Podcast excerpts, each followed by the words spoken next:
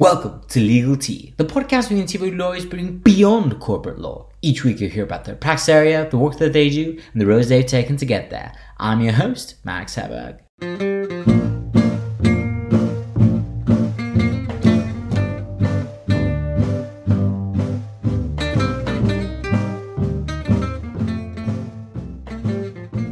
How's it going, everybody? Welcome back to another week of the podcast. Story time. Back in 2017, I got sued by Facebook for using the word book in a trademark application for an app I created called LL Book to help law students revise for their exams. Obviously, a second year law student was no match for a big tech giant, so we ended up settling amicably. But I always wondered what would it have been like if I'd taken the case to court? If only I'd had the money to do so. Well, today we might just find out. You see, this week we're sitting down with Hugh Tait, a senior investment officer at Woodsford, an ESG access to justice litigation finance business.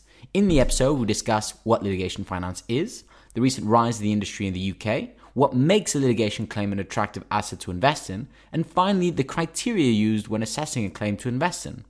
Outside of litigation funding, we discuss Hugh's own career journey, coming from down under to the UK, from private practice to litigation funding, and all the lessons learned along the way. So, without further ado, sit back, relax, brew yourself a cuppa, and enjoy the show.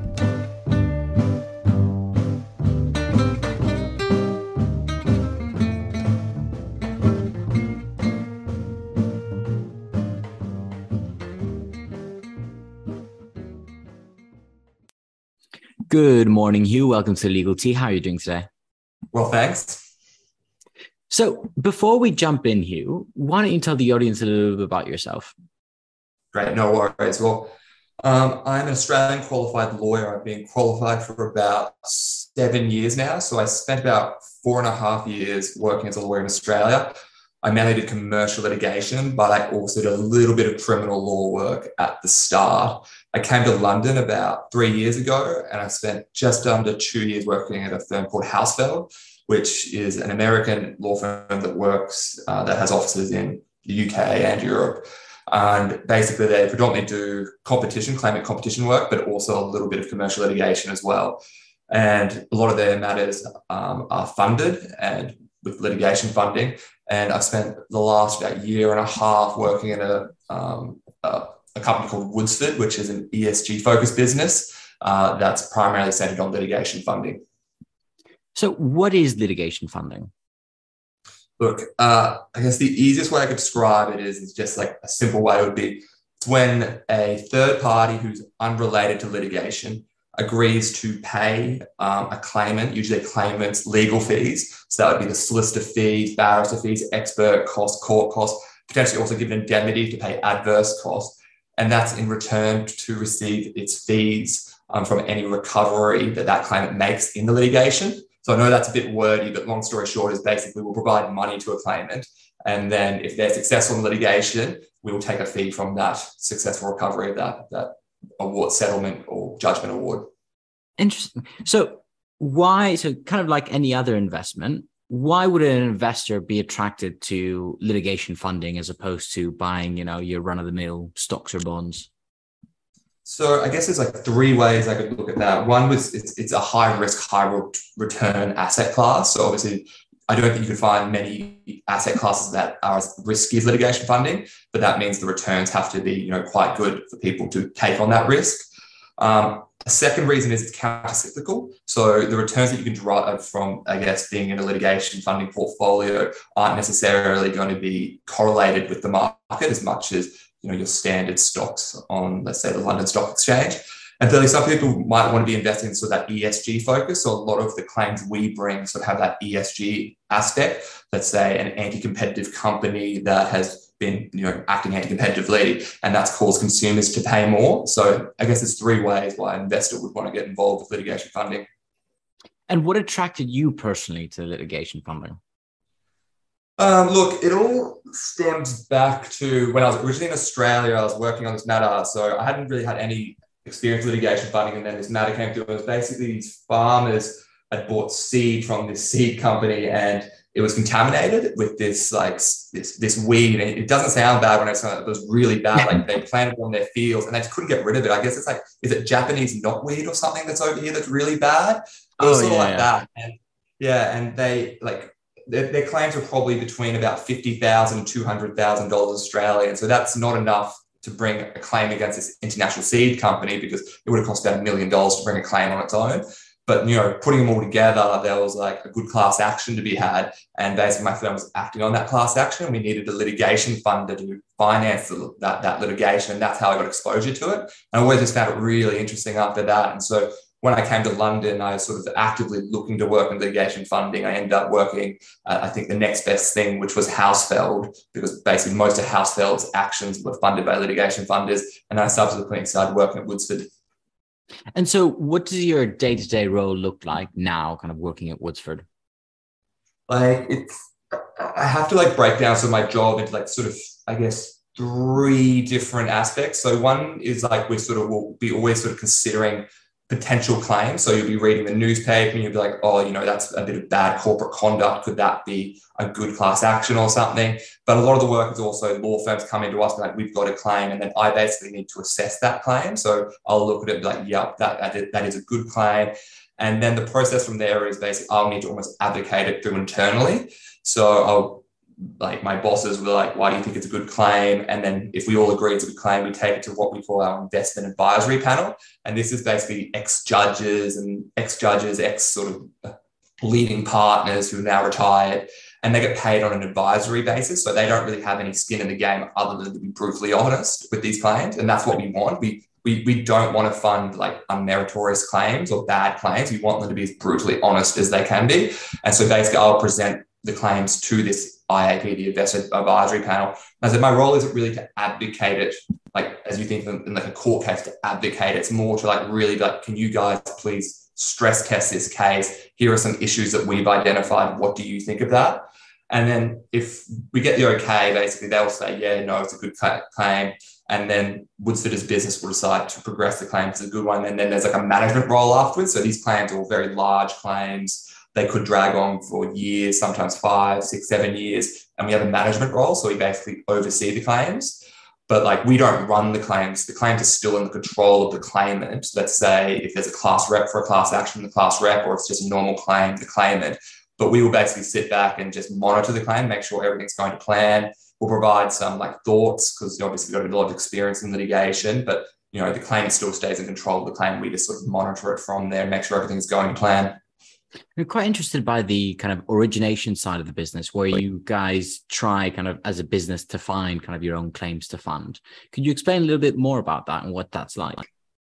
So I guess at Woodsford, I'd say like a lot of our claims, we've sort of like evolved as a business into mainly doing these more ESG focused litigation. And so a lot of that's like competition law work. So when companies have been anti-competitive, where they've blocked out competitors or they have market power in a market and they basically use that market power to overcharge customers.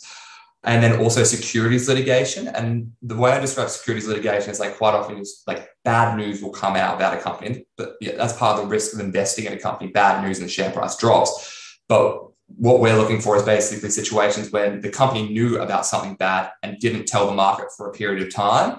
And people have bought into that company during that period. And then all of a sudden the news is broken and the share price has dropped and thereby people have lost money. And if they had known about that bad information, they probably wouldn't have bought into the company at all or bought into a much lower share price. So we'll look and read the brief papers and be like, oh, look, you know, this company, uh, you know, was involved in, um, I don't know, a scandal involving them saying that, you know, they were very, they were sourcing their clothes ethically, but really they were sourcing their clothes from sweatshops and all of a sudden the share price has dropped and you know we'll look at that like oh look that seems like they've done something pretty egregious there um, there may be a potential claim. And so you know with the variety between say securities litigation and kind of anti-competitive behavior and kind of the esg focus as well it sounds like you're meddling in a lot of different areas. So would you consider yourself you know in what you do a generalist or, or a specialist? That's like a really difficult question to answer. I would say, I know this, this isn't going to be a good answer, so don't hold me to it. I guess I'm the ultimate generalist because we do have that focus of those those sort of competition securities claims, but still I need to we still look at the broad spectrum of claims. So lawyers will bring us these claims, and you know it could be like a, a claim involving you know labor law or it could be insolvency, you know. So we need to be able to assess those claims. So you need to be basically be a really good generalist, have a really solid grasp on the law generally. But there are some areas we're very specialized in as well, like anything to do with sort of adverse costs, those litigation funding agreements, things involving litigation fund, we're very specialized in, obviously, but also securities litigation and competition claims we're very specialized in. So like Woodsford, I'd say we're funding in the in the competition appeals tribunal in these collective actions that have only been allowed to be brought since 2015 we're really at the vanguard there of creating this jurisprudence in that jurisdiction because a lot of the claims we're funding are sort of the primary claims being brought through that court system. So, you know, we're very specialized in that aspect. And so, what's been the highlight moment on the job for you so far? I'd probably say taking the matters through that IAP process. So, I'll give like an example. So last year, matter came in and basically it landed on my desk. And I was like, oh, this looks like a good claim. So the responsibility is fully on me. And I basically went and asked the lawyers about it. You know, when you do, when you're analyzing these cases, you have a lot of meetings with the lawyers to work through issues. And I was like, yeah, I think this is a really good claim. And then so I had to advocate it through like my bosses. As I said, we had to have this war room where you go in and everyone like tries to think why it's a, not a good claim. And you have to get it through there. But long story short, was like sort of taking that claim and getting it through to a point where, you know, we've invested in it now. It's, you know, progressed through that and it's an active claim. And, you know, this is a really big claim. It's against one of the world's leading, like, sort of global conglomerates. And so I was pretty, I felt that was very rewarding. And it was like, it's almost like a quick reward because when you work in litigation, you you have these claims, and you know they'll drag on for years and years. It takes a long time. To, you get little wins along the way, but that big win, you know, it takes take a long time to get to. Whereas this, I felt it was a big win. It happened relatively quickly after about six months. So you got kind of the the quicker life cycle almost. Yeah, exactly. The, the, that that reward came quicker. And on the job, kind of, what skills do you think one needs in order to be able to work in this area? Um, I think one, you do need a, like a good grasp of the law. Generally, a good grasp of the law, like a lot of different legal principles, whereas you know equity, you know knowing about civil procedure, stuff like that. You need a good good grasp of the law. I think you need to be pretty agile. Like my job's like very. One minute you can just be spending hours really in deep thought looking at this case, being like, is you know like in that deep theory and then all of a sudden you need to switch gears and you're managing a case and then issues come up and you know you're just frantically running around like a, trying to sort out this issue. So you need to be able to change gears very quickly. And i think you need to be quite inquisitive. Um, as i said like we're always sort of looking for new opportunities new ideas. You know you need to always be have that sort of aspect of being able to look at things and be like oh would that work? And so what's been kind of the steepest learning curve would you say? Um, I think coming from being a lawyer, one would be, I'd say, taking on greater responsibility for myself. So when you're at a law firm, uh, probably when you're a partner it'd be different, but where I was at a law firm, sort of that associate, senior associate level, you know, you're still working as part of a bigger machine. You sort of get told what to do and your your your your job's pretty clear. Whereas this one here, it's more like the job is what you make of it. You know, like you need to take responsibility for yourself. You need to try to like generate ideas yourself. Matters will land on your desk, and you really need to take ownership for them and work them through the process. And no one's going to be able to do that but you. You're not going to have a partner telling you to do that or anything like that. The responsibility is on you. I think the other one is just being more commercially aware. Like I thought I was commercially aware when I was working as a lawyer, as a litigation lawyer, but I just wasn't. I, I really feel like I wasn't. It was really like a mind shift of going from being a lawyer to working in litigation funding. And I probably find people who go in-house would probably find that as well in a more traditional in-house role, like knowing how business work and almost knowing how like law law firms and law law firms and law fees and what they do can sort of like bog down a business a bit. And so just on that last point, kind of what what kind of commercial aspects, because obviously as a lawyer, kind of instilled with you commercial awareness, commercial awareness. But you know, in litigation funding, what additional commercial aspects did you kind of discover which you hadn't thought about previously in private practice? I think like the value of like information was one, um, and also about how to distinguish your business from another business. So there's a lot of litigation funders out there, but sort of distinguishing who who distinguishing those litigation funders is quite hard. So Woodsford's taken the approach of, you know, we were a traditional litigation funder, but now we've sort of evolved into a new business. We're sort of like more focused on ESG aspect. Um, that was one area. So yeah. And the second one, another commercial area. I think that would probably be the main one for me, to be honest. And is there a particular, you know, reason why ESG in particular, just out of curiosity? like why why Woodsford is is is centered on the kind of ESG corner of the market? I think that's just the way the business sort of developed. Like there's a real focus on ESG at the moment. And the reason that's come about rightfully is because a lot of these businesses have been doing the wrong thing. And that's sort of just Woodsford has developed into that role because these businesses have been doing the wrong thing. And that has given rise to these claims that could be brought against these companies. Um, a lot of these securities actions, basically, we won't at first instance be litigating against these people. We basically allow collective these these companies, let's say institutional asset managers, to collectively group together and sort of deal with these companies before litigation starts. Be like, look, we want to correct the behavior.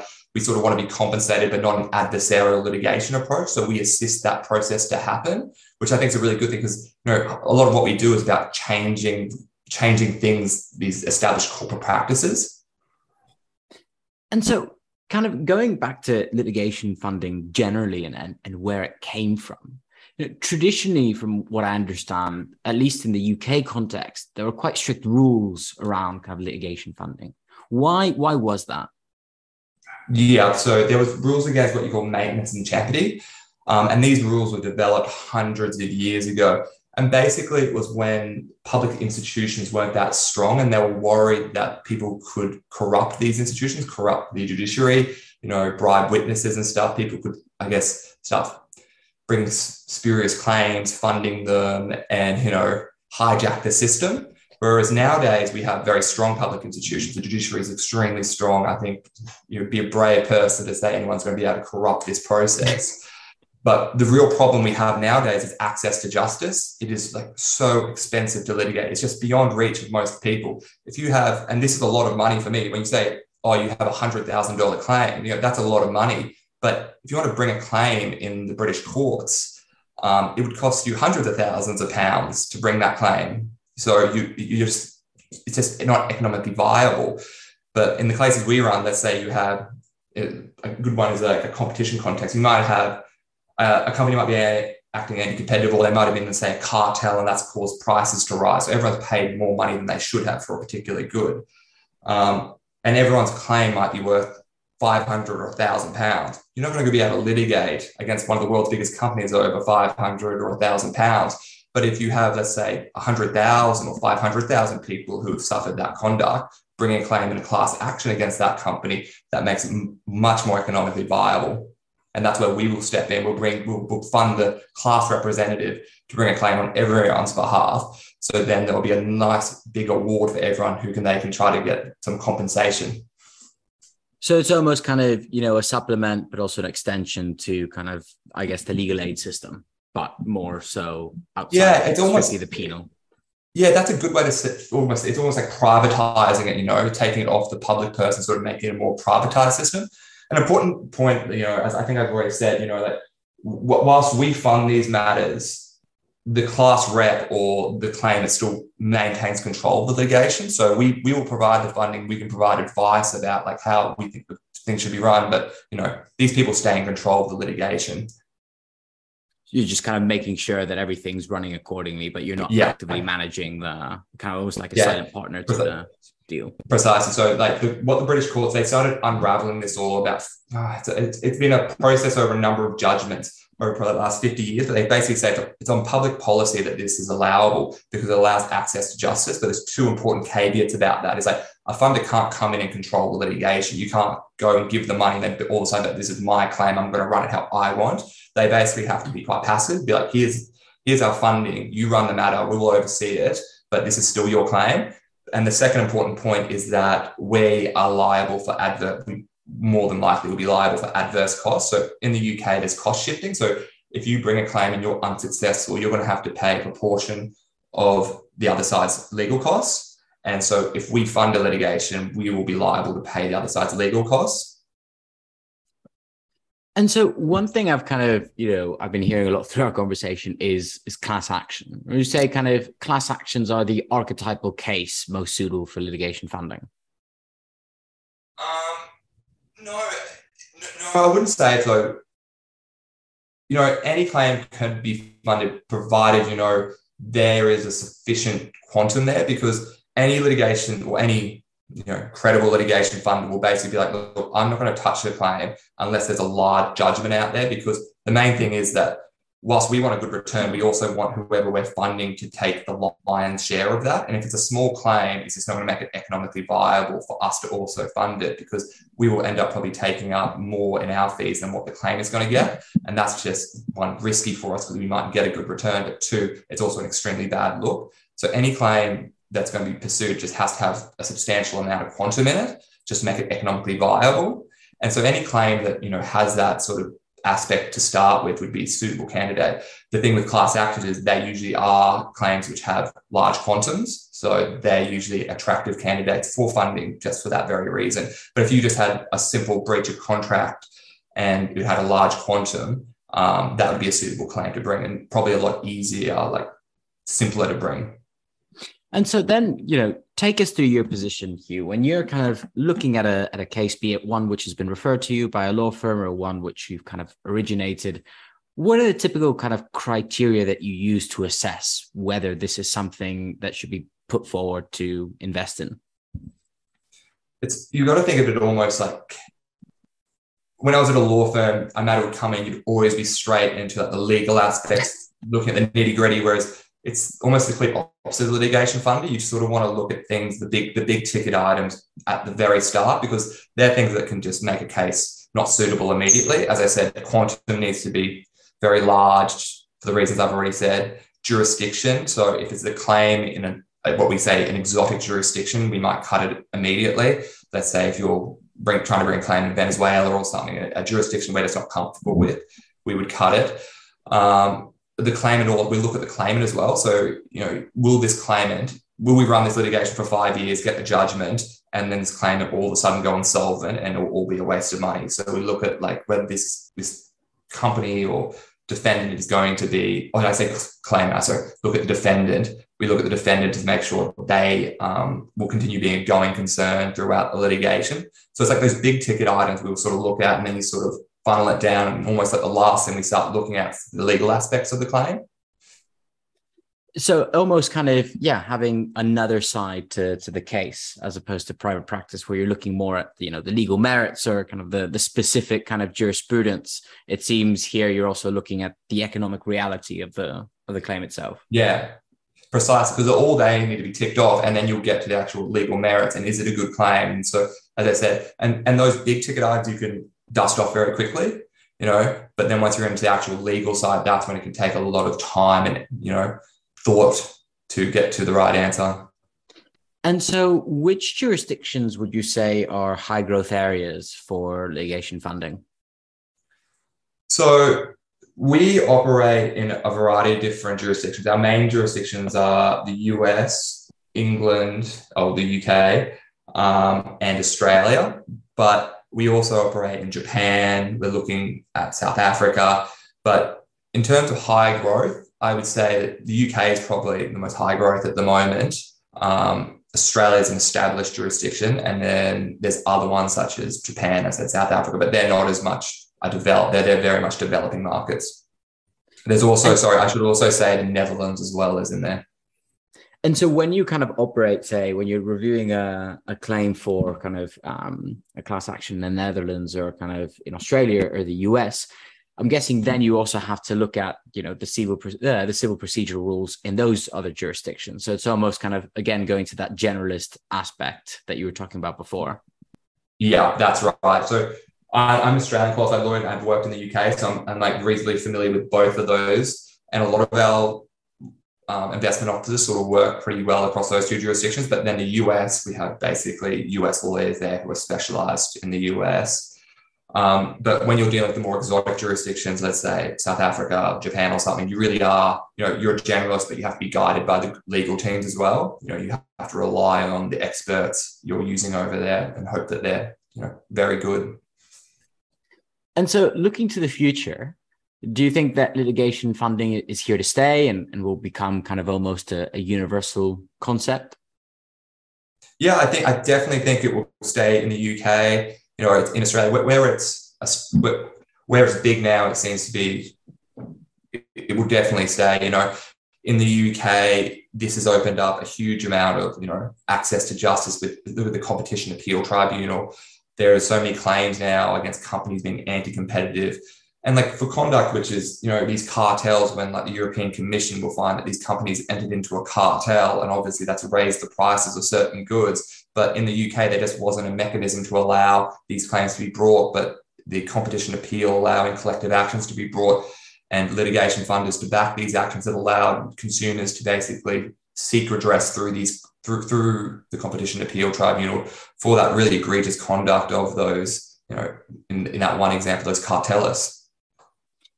And so what was it how would you describe kind of your experience transitioning from private practice to kind of litigation funding?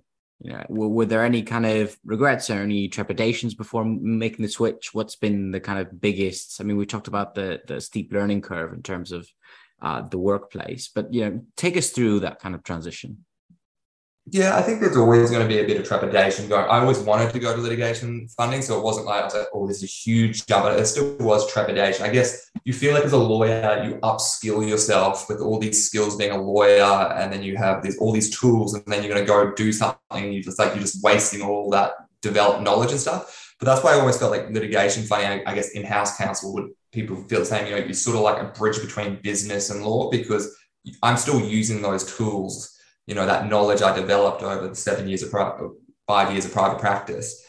But um, you know, I'm just using them in a different aspect. It's not like I've just completely left them at the door and gone done something else. But yeah, I, I, there was trepidation, there was nerves, but I was really, I, I, I really enjoyed the move. I've loved the job.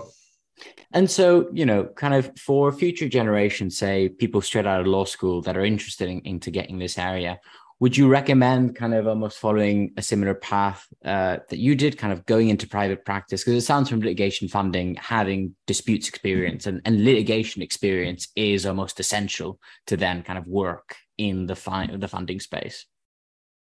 Um, I think I wouldn't say just dispute work. So we actually have front end lawyers as well who we, as we've developed as a business, obviously we just used to have dispute lawyers, but we also have we're, hiring now front end lawyers because we're just dealing with so many contracts and stuff with all our cases. It ha- it's handy to have someone with that front end experience. And litigation funding is so new that these businesses are sort of evolving.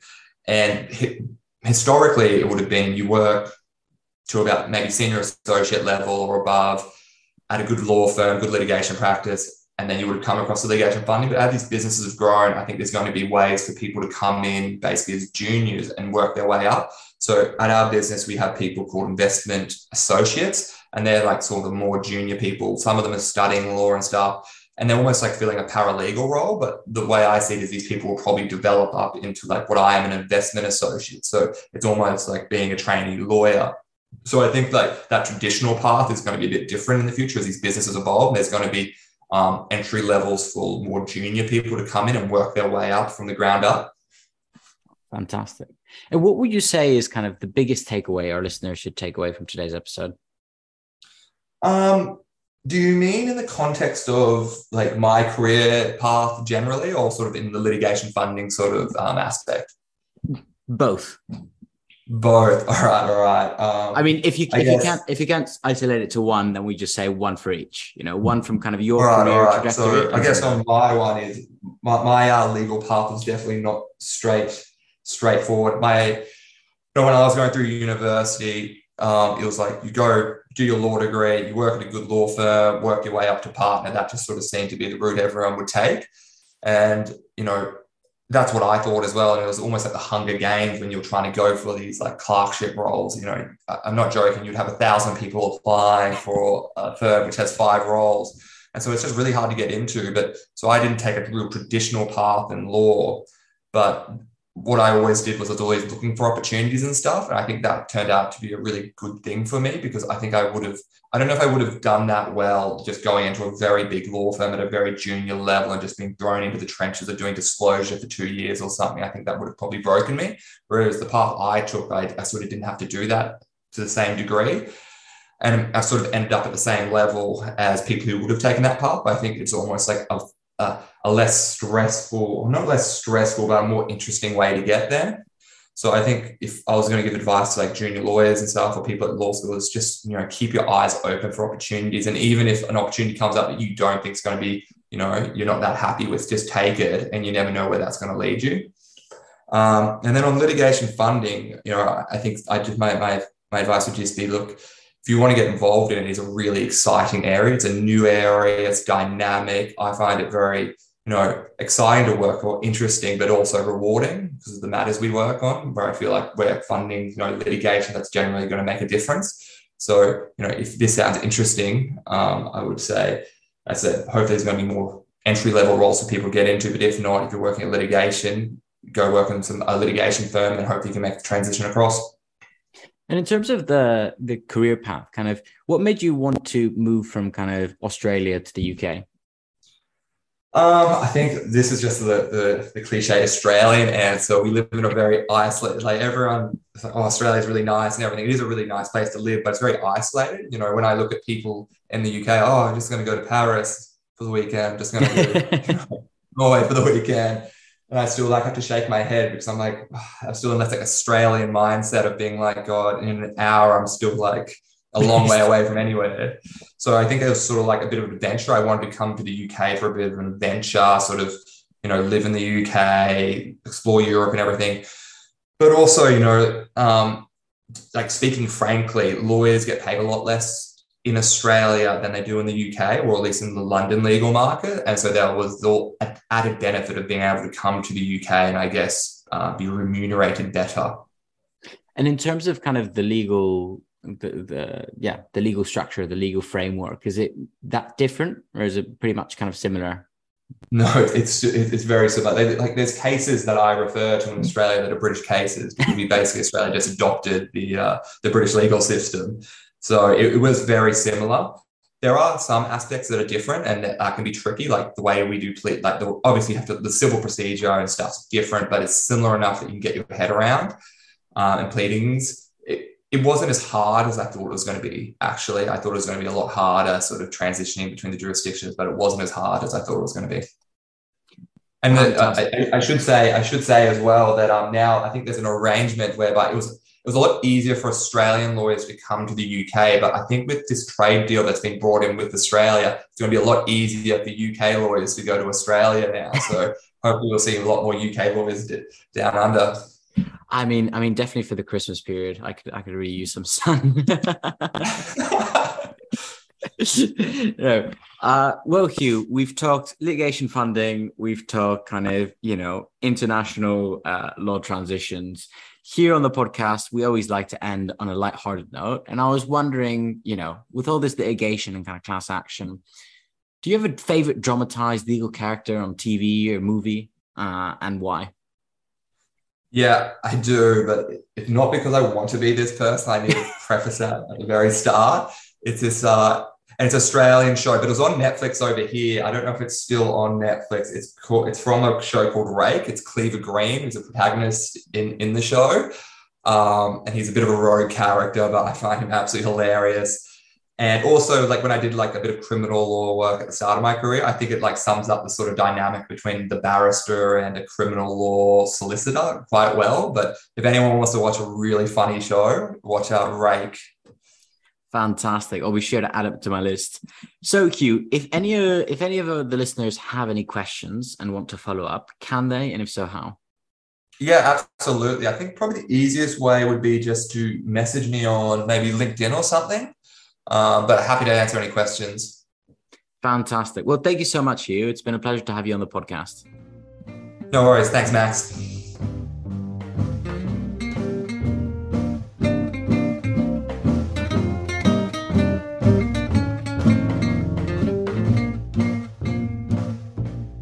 Well, that's the show, folks. If you enjoy learning about litigation funding and want to know more, feel free to reach out to Hugh. We've linked his LinkedIn profile in the show notes below. Enjoying our exquisite brew? Have a knack for social media marketing or podcast editing and are an avid tea drinker? Come work with us on Legal Tea. Send us an email at hello at legaltea.uk or DM us on our social media platforms at legaltea.uk. Till next time.